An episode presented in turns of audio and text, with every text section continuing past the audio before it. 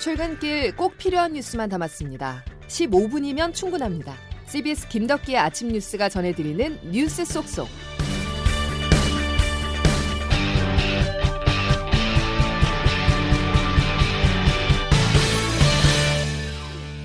여러분 안녕하십니까. 3월 15일 김덕기 아침 뉴스입니다. 코로나19 3차 대유행이 다시 확산하고 있습니다. 어제 평일 대비 검사 건수가 절반으로 떨어졌지만 신규 확진자는 459명이나 발생하며 줄지 않았는데요. 주요 방역 지표를 봐도 어느 것 하나 긍정적인 요소가 없습니다. 첫 소식 정석호 기자입니다. 방역당국은 최근 3차 유행이 다시 확산할 움직임을 보이고 있다고 경고했습니다. 중앙사고수습본부 손영래 사회전략 반장입니다. 환자 수와 감염 재생산 지수, 유행 양상 등 모든 지표가 안 좋은 방향으로 전개되고 있어 경각심을 가질 필요. 지난주 하루 평균 환자 수는 428명으로 집계됐는데 300명대 후반이었던 직전주보다 약 15% 증가한 수치입니다. 환자 한 명이 주변에 몇 명을 감염시키는지를 뜻하는 감염 재생산 지수도 수치 0.97에서 1.07로 올랐습니다. 유행의 확산 속도가 방역당국의 억제보다 빨라 확산 국면에 있다는 뜻입니다. 전반적으로 중소제조업이나 콜센터 등 고위험 사업장에서 감염이 다수 발생했고 음식점이나 주점, 목욕탕과 같은 일상적인 시설에서도 계속 환자가 나오고 있습니다. 방역당국은 거리두기 장기화에 따른 피로감과 영업조치 연장과 같은 방역조치 완화로 이 같은 결과가 발생했다고 분석했습니다. 여기에 개학이나 봄맞이 영향으로 전국적인 이동량이 증가할 경우 유행 확산이 급격해질 수 있다는 우려도 나옵니다. CBS 뉴스 정석호입니다. 수도권 2단계, 비수도권 1.5단계인 거리두기는 그대로 유지되지만 오늘부터 5인 이상 사적 모임 금지 조치는 일부 완화됩니다. 결혼 전 양가 상견례 모임은 최대 8명까지, 만 6세 미만 영유아 동반 모임도 8명까지로 모일 수 있습니다. 또 돌잔치도 방역수칙 준수를 전제로 수도권에서는 99명까지 참석할 수 있도록 했습니다. 자, 그나마 위안거리는 코로나 백신 접종이 순조롭게 진행되고 있다는 점입니다. 우선 접종 대상자의 70% 이상이 1차 접종을 마쳤고 이제는 일반 국민 접종이 임박했는데요. 정부는 오늘 오후 2분기 접종 대상과 시기 등 구체적인 접종 계획을 발표합니다. 자세한 내용 임진수 기자가 알려드립니다.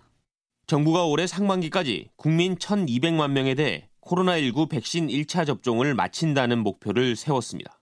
지금까지 접종 대상자의 10배 규모로 전국의 의료기관을 총동원해 속도전을 벌여야 가능한 수치입니다. 정부는 요양병원 종사자와 입소자 등을 대상으로 지난달 26일 처음 백신 접종을 시작했으며 이번 달까지 117만 명에 대한 접종을 마친다는 계획입니다. 다음 달부터는 65세 이상 고령자와 의료기관과 약국 종사자 등으로 대상이 확대돼 접종이 시작됩니다. 또 개학에 맞춰 학생 건강을 돌보는 보건교사와 장애 아동을 교육하는 특수학교 교사에 대한 조기 접종도 시행될 것으로 전망됩니다. 이어 하반기에는 성인 만성질환자와 소방, 경찰, 군인 등 필수 사회기반 시설 인력, 그리고 보건교육 종사자가 우선 백신을 접종한 뒤 일반 18세 이상 성인으로 접종 대상이 확대됩니다. 정부는 오늘 오후 구체적인 향후 백신 접종 계획을 발표할 예정입니다. 한편 방역당국은 최근 백신 접종 이후 심한 고열과 어지럼증 등 부작용 신고가 잇따르면서 접종 뒤 하루나 이틀 동안 의무적으로 휴식을 취하며 경과를 살피는 방안을 검토하겠다고 밝혔습니다. CBS 뉴스 임진수입니다. 백신 접종 후 이상 반응 의심 신고 사례는 어제 198명이 더 늘어 누적 의심 신고는 8,520건으로 늘어났습니다. 이 가운데 98.9%인 8,423건은 근육통과 두통 등 경증 사례로 분류됐습니다. 한편 방역당국은 백신 접종 뒤 발열 등 이상 반응을 신고했다가 9일 만인 어제 사망한 50대 남성에 대해서 역학조사를 벌이고 있으며 백신 접종과의 인과성 여부를 오늘 발표할 예정입니다. 다음 소식입니다. 공직자 부동산 투기 의혹 1차 전수조사가 용두사미로 끝나면서 후폭풍이 거셉니다. 특히 시민들의 분노가 가라앉지 않으며 신도시 공급대책과 재보궐선거에도 영향을 미치고 있는데요. 발등에 불이 떨어진 정부는 1차 조사 결과를 발표한 지 사흘 만에 후속 대책을 내놨습니다.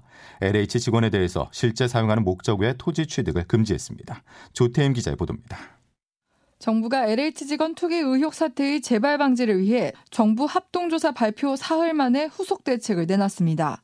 앞으로는 LH 직원이 실제 사용할 땅이 아니라면 토지를 살 수 없게 됩니다. LH 직원들이 업무를 병행하면서 실제 영농을 하기가 불가능하기 때문에 사실상 현직 직원들의 토지 구입을 금지하는 겁니다. 정부는 또 이번에 합동조사단이 확인한 투기 의심자 20명이 투기 목적으로 땅을 산 게 드러나면 농지를 강제 처분하도록 조치하겠다고 밝혔습니다. 20명 등 투기 의심자들은 수사 결과에 따라 신속하게 농지 강제 처분 조치를 추진하겠습니다. 정부가 빠르게 강경책을 내놓은 듯하지만 급히 내놓으면서 실효성에 대한 우려의 목소리도 나옵니다. 사전에 개인적 토지 보유 자체를 금지하는 조치를 놓고 헌법상의 사유재산권 침해 논란도 일 수 있다는 겁니다. LH 내부 통제 방안에만 집중하다 보니 국토교통부를 비롯해 다른 공공기관들에 대한 대책도 담기지 않았습니다. 차명거래 적발에 대한 대책은 빠졌는데 차명거래 제재를 위해서는 근거법이 마련돼야 하는 등 당장 속도를 내기에는 한계가 있다는 지적도 나옵니다. CBS 뉴스 조태흠입니다. 정부는 강력한 대책을 쏟아내고 있지만 벌써부터 실효성의 의문이 제기되고 있습니다. 토지 취득을 금지하는 것은 개인의 재산권을 침해할 우려가 있다는 것인데요. 또 내부 정보를 이용해서 땅을 샀다고 해도 이를 입증하기가 쉽지 않다는 지적입니다. 그래서 CBS 취재진이 업무상 정보를 이용한 투기로 재판에 넘겨진 공직자들을 분석해봤습니다. 그 결과 형량도 제각각이었습니다. 이은지 기자가 보도합니다. 과천시에서 건설행정을 담당하던 A씨는 지난 2002년 도로개설 정보를 접하고 인근 맹지를 사들였습니다. 매입대금 4억 5천은 전액 차입금으로 동생과 조카, 처제까지 꼬드겨 억대 금액을 대출했습니다. 이듬해 토지를 되판 A씨는 12억의 차익을 챙겼습니다. 특히 A씨는 무, 배추를 재배하겠다며 허위 영농 계획서를 제출하기도 했습니다. 이번에 문제가 된 LH 직원들과 판박입니다. 재판부는 A씨에게 징역 1년 6개월과 추징금 7억 3,800만 원을 선고했습니다. 반면 동두천 시의원 B씨는 사업 예산 배정에 참여한 직후 도로 예정지를 사들였음에도 무죄가 선고됐습니다. 시 홈페이지에 관련 공지가 이미 올라왔다는 이유에서입니다. 결국 추후 LH 관련 경찰 수사에서도 업무 관련성을 포함한 증거 수집이 관건이 될 것으로 보입니다. 참여연대 김남근 변호사입니다.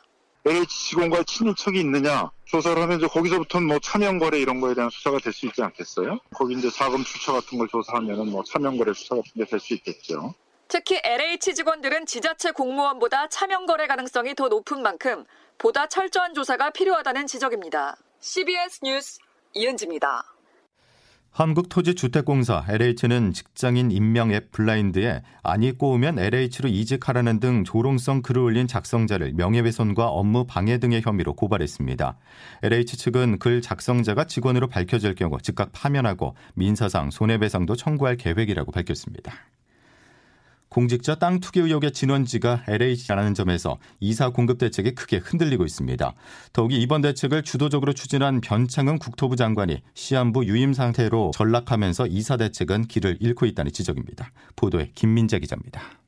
문재인 대통령은 하의를 표명한 국토교통부 변창흠 장관에게 이사 대책의 기초 작업은 맞춰달라고 주문했습니다. 투기 의혹에 관계없이 부동산 대책을 예정대로 추진하겠다는 기존 입장을 재확인한 겁니다. 하지만 여론은 차갑습니다. 투기 가담자의 처벌 여부가 불확실한 마당에 정부가 이들의 부당이득을 차단한다는 확신을 주지 못하면 국민들의 불만이 커질 수밖에 없습니다. 또 아직 사건 규모를 짐작하기 어려운 시점에 정부가 기존 대책을 유지하겠다고 거듭 강조하면 자칫 수사 대상에 선을 그어놓는 것 아니냐는 의혹으로 이어질 수도 있습니다. 다만 전문가들은 부동산 공급 대책의 필요성을 감안해 정부 조사와 이사 대책 추진을 별개로 놓고 봐야 한다고 지적합니다. 토지자유연구소 이태경 부소장입니다. 타공 사업들을 진행하고 증거는 남아있고 샅샅이 뒤져서 보면은 그건 이제 그 트랙대로 가는 게 맞는 거지. 단 투기 의혹이 구체적으로 드러난 경기 광명시흥지구만은 일벌 100개의 선례를 남기도록 신도시 지정을 취소하자는 제안도 나옵니다. 대한건설정책연구원 이은영 책임연구원입니다. 기존에 발표된 정부 대책의 신뢰도를 높이는 측면에서도 광명시흥지구는 지정을 취소하는 게 맞는 겁니다. 이사 대책의 핵심인 공공재개발, 재건축 사업 등은 계속 추진하더라도 투기 우려에는 강력히 대처하겠다는 신호를 보여야 한다는 지적입니다. CBS 뉴스 김민재입니다. 20여일도 남지 않은 4월 재보궐선거 지형이 요동치고 있습니다. 그 원인은 역시 민심을 건드린 LH 사태 때문이죠. 여야 후보들의 지지율이 뒤바뀌고 있는데요. 특히 더불어민주당 박영선 서울시장 후보가 위기를 맞고 있습니다. 이준규 기자가 취재했습니다. 민주당 박영선 후보가 국민의힘 오세훈, 국민의당 안철수 후보의 각각 18.7%포인트와 21.4%포인트로 뒤지고 있다는 서울시장 보궐선거 여론조사 결과가 발표됐습니다. STI가 11일과 13일 이틀 동안 서울시 유권자 1,000명을 대상으로 실시한 조사인데 박 후보가 두 야권 후보에게 20%포인트 안팎의 격차로 크게 뒤진 것은 이번이 처음입니다. 주된 원인은 전 국민의 분노를 사고 있는 LH 사태로 꼽히고 있습니다. 이번 조사의 응답자들 중 75.4%는 LH 사태가 서울시장 선거에 영향을 미칠 것이라고 응답했습니다. 난감해진 민주당은 전수조사와 재발방지 대책 마련, 특검 등을 내세우며 돌파구를 모색하고 있습니다. 지난주 특검을 주장했던 박영선 후보는 토지 소유자 전수조사 카드를 꺼내들었습니다. 신규 신도시 개발 예정 지역과 대규모 택지 개발 예정 지역의 토지 소유자의 전수조사를 건의합니다. 민주당 관계자는 민심이 최악인 상황에서 여론조사가 진행됐다며 강도 높은 수사와 재발방지 대책에 국민들이 조만간 평가를 해주실 것으로 본다고 말했습니다. 하지만 선거까지는 채 한 달도 남지 않아 반전의 기회가 마련될지는 미지수입니다. 앞선 여론조사의 표본 오차는 95% 신뢰 수준의 플러스 마이너스 3.1%포인트이며 자세한 내용은 중앙선거 여론조사 심의위원회 홈페이지를 참조하면 됩니다. CBS 뉴스 이준규입니다. 야권의 서울시장 주자들은 벼랑 끝 대치를 이어가고 있습니다. LH 사태로 반사이익을 얻으며 선거 판세가 야권에 유리하게 흘러가자 단일화의 절박함이 점차 줄어든 모습인데요. 야권의 단일화 협상 상황 최인수 기자가 취재했습니다. 국민의힘 오세훈, 국민의당 안철수 후보는 원래 어제로 합의했던 비전 발표회를 열지 못하고 우여곡절 끝에 오늘로 일단 미뤘습니다. TV토론과 여론조사 방식 등 핵심 쟁점에 이견을 좁히지 못하고 실무 협상도 후보 등록 마감을 나흘 앞둔 오늘 오전 공식 재개됩니다. 오세훈, 안철수 후보입니다. 단일화 시한은 분명히 지킵니다. 모든 협상 권한을 위임해드릴 테니까. 어떠한 합의가 있더라도 저는 전적으로 다 수용하겠다. LH 투기 의혹, 윤석열 전 검찰총장 사태 등 야권에 유리한 이슈가 잇따르면서 단일화 수싸움은 더욱 치열해집니다. 안 후보는 선거 뒤 윤석열 전 총장과 야권을 주도하겠다는 구상을 내놨고 오 후보는 야권 분야의 중심에 안 후보가 있다고 저격했습니다. 협상이 지지부진하자 야권 원로인 김무성 전 의원 등이 단일화하라고 촉구했습니다. 두 후보가 직접 만나 단일화를 이루는 결단을 해야 한다. 3자 구도의 유혹이 커지고 후보 단일화의 절박감도 그만큼 줄어들 수 있는 상황으로 보입니다. CBS 뉴스 최인수입니다.